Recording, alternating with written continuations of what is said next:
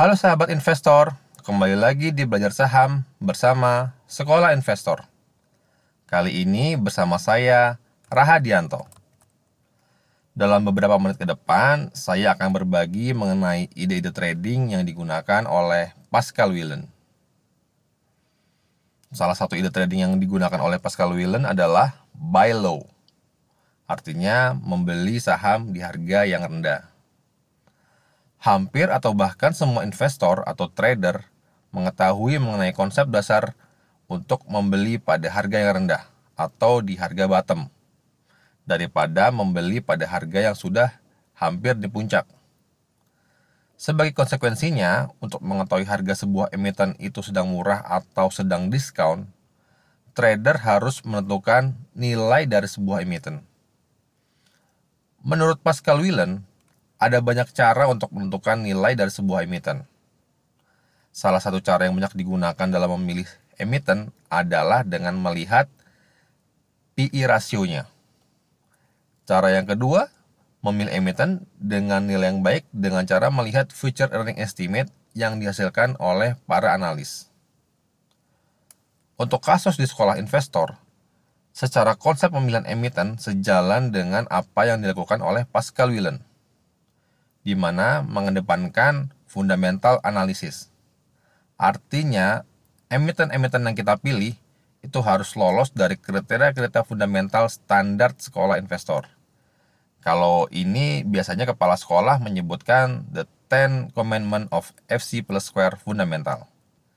Jadi, emiten-emiten yang kita pilih untuk ditradingkan harus lolos di 10 rules ini. Sebelum menjelaskan tools yang diciptakan oleh Pascal William lebih lanjut, sebelum Pascal William menemukan tools yang dia gunakan, dia menemukan tools-tools yang konvensional yang ada di pasaran. Yang pertama, dia menggunakan support line. Level support yang mengindikasikan harga bottom bisa dikatakan jika harga dari sebuah emiten menembus harga supportnya, maka ada potensial harga dari emiten tersebut akan turun lebih dalam. Inilah kenapa strategi untuk beli bottom banyak digunakan oleh para trader. Yang kedua, Pascal Willen dulu juga menggunakan trendline.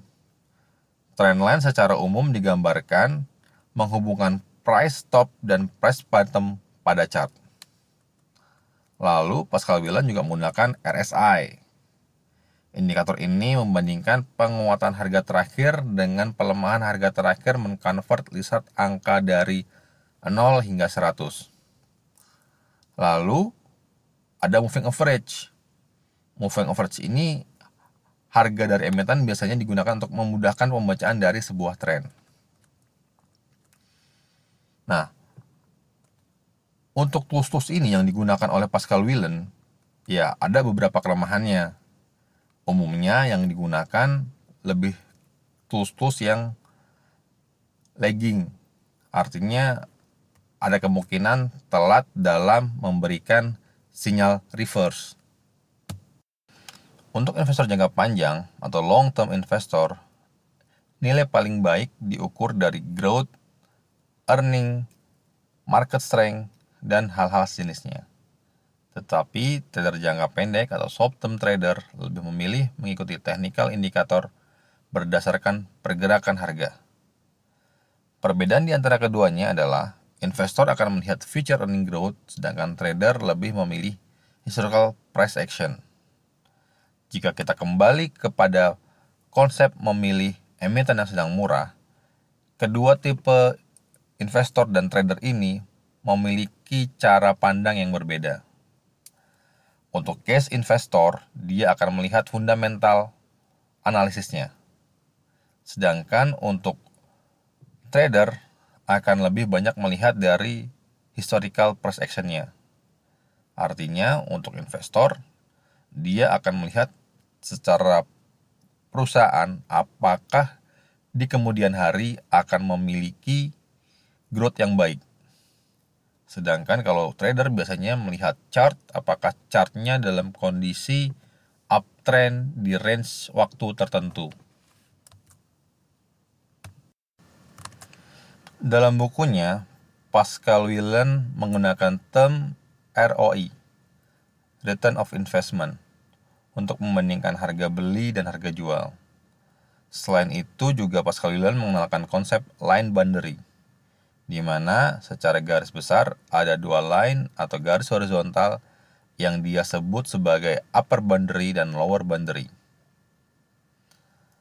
Apa sih pesan yang ingin disampaikan oleh Pascal Willen terkait line boundary ini? Upper boundary memberikan pesan bahwa nilai ROI sudah sangat tinggi. Ekspektasi harga untuk naik lebih lanjut sangat rendah. Pada titik ini diharapkan banyak aksi jual atau take profit dari para investor atau para trader. Sedangkan lower boundary nilai ROI sangat rendah. Ekspektasi harga akan turun lebih lanjut juga sangat rendah. Pada titik ini diharapkan banyak diskon hunter yang mulai membeli emiten-emiten yang mereka anggap sedang murah. Untuk memudahkan upper boundary dan lower boundary, mungkin teman-teman e, bisa membayangkan sebuah chart dari sebuah emiten. Let's say kita pakai time window selama 10 tahun berapa harga price yang paling tertinggi, berapa price harga yang di paling bawah. Nah, itu dianggap sebagai upper boundary dan lower boundary oleh si Pascal Willen ini. Tetapi untuk penentuan line boundary ini, Pascal Willen memiliki seperangkat aturan untuk menentukannya. Lalu Cara lain yang paling umum digunakan untuk melihat apakah emiten tersebut sedang diskon atau sedang murah atau tidak adalah dengan melihat earning per share-nya atau EPS. Lalu nilai EPS ini akan dibandingkan dengan PE rasionya juga. Tetapi untuk mengukur liquidity, trader atau investor akan menggunakan available float. Apa sih yang dimaksud dengan available float itu? Available float adalah angka lembar saham yang tersedia untuk diperdagangkan. Apa saja sih yang mempengaruhi si available float ini? Umumnya yang mempengaruhi adalah yang pertama institution trader, di mana mereka biasanya ingin mengkeep saham yang mereka miliki lebih lama. Lalu yang kedua adalah insider trader. Di mana di Amerika sana, karena Pascal Willen menjelaskan buku ini berkaca kepada pengalaman trading dia di Nasdaq, di Amerika terdapat aturan bahwa insider dilarang untuk menjual sahamnya. Sehingga kita dapat simpulkan bahwa available float sebuah saham itu lebih kecil dari jumlah saham yang diterbitkan. Pada kenyataannya, Pascal Willen menyadari pada titik tertentu jumlah lembar saham yang tersedia untuk diperdagangkan itu lebih rendah dari yang bisa dikalkulasikan di dalam teori. Karena banyak saham yang diendapkan oleh para long term investor ini. Pada akhirnya, Pascal Willen memperkenalkan sebuah cara untuk mengukur liquidity, yaitu dengan menggunakan active float. Aktif float ini didefinisikan sebagai lembar saham yang aktif diperdagangkan, di mana aktif float akan lebih kecil dibandingkan available float. Bagaimana mengevaluasi aktif float dari sebuah emiten? Pertama-tama, kita harus mengenali ada banyak tipe shareholder. Semua shareholder bekerja pada time frame yang berbeda. Untuk memudahkan, mari kita bedakan menjadi dua grup. Yang pertama para investor, yang kedua para trader. Umumnya, investor menggunakan time frame trading yang lebih lama.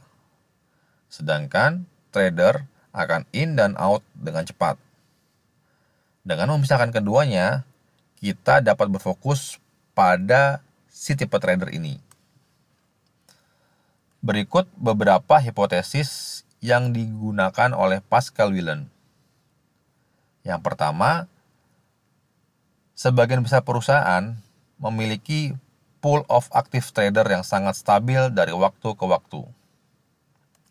Umumnya, para trader ini akan mempelajari sebuah perusahaan sehingga active trader akan trading di perusahaan tersebut di beberapa kesempatan.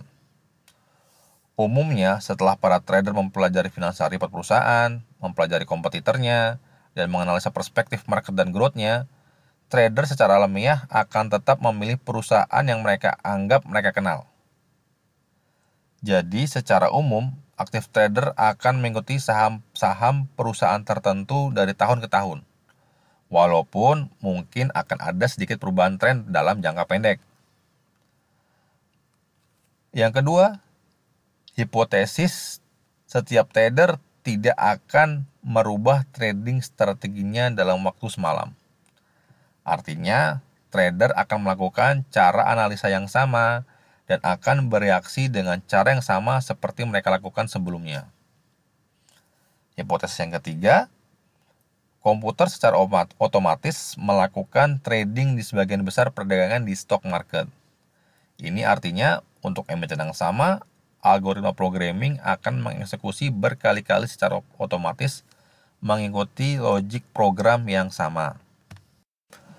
Mendasarkan pada kedua hipotesis terakhirnya, Pascal Willen mendefinisikan active float sebagai jumlah lembar saham yang dijual belikan pada titik tertentu yang paling sering terjadi reversal. Agar memudahkan ke depannya, Pascal Willen menyebut ini sebagai active boundaries. Dan Pascal Willen juga membagi active boundaries menjadi intermediate upper boundaries dan intermediate lower boundaries. Jika di penjelasan kita sebelumnya bahwa Pascal Willen memiliki upper boundaries di mana itu adalah ujung atas dari sebuah press yang dianggap paling tinggi dan lower boundaries itu adalah ujung press paling bawah yang dia anggap paling rendah. Intermediate boundaries itu ada di antara kedua boundaries tersebut. Kalau buat saya, aktif boundariesnya Pascal Willen sama halnya dengan support resistance level, di mana garis support terdapat pada banyaknya titik yang akan menopang garis support tersebut dan hal yang sama juga berlaku juga untuk resisten di mana di garis support memiliki tendensi untuk trader untuk membeli dan di garis resisten di mana para trader memiliki tendensi untuk menjual. Nah, garis-garis aktif boundaries ini termasuk di dalamnya adalah intermediate boundaries di mana menurut saya ini merupakan garis support dan resisten juga jadi Pascal Willen coba memadukan antara support resisten yang dia gunakan dengan rules yang tentu yang dia buat sendiri dengan efektif volume yang juga dia ciptakan juga sebelumnya. Jadi Anda dapat bayangkan nih para-para investor gimana price action ketika menembus support dan resisten dipadukan dengan efektif volume. Dari situ Pascal Willen dapat mendeteksi apakah para large player trader itu sedang masuk atau sedang keluar. Jadi Pascal Willen ini menggunakan trading plan yang mengikuti para large player trader ketika masuk ke pasar. Apa yang dilakukan oleh Pascal Willen juga sejalan dengan apa yang di sekolah investor ajarkan yang yaitu yang pertama penggunaan dari support dan resisten walaupun pendekatan untuk menentukan support resistennya berbeda. Yang kedua, penggunaan volume sebagai indikator apakah sebuah emiten itu liquid atau tidak. Yang ketiga, ya kita beli di bottom dan jual ketika di resisten. Sebenarnya tiga rules ini saya pikir semua trader atau investor pernah mendengar. Cuma mungkin banyak yang tidak tahu bagaimana cara menentukan support dan resistance ini. Demikian dari saya. Sekolah Investor undur diri. Sampai jumpa di podcast-podcast selanjutnya. Bye.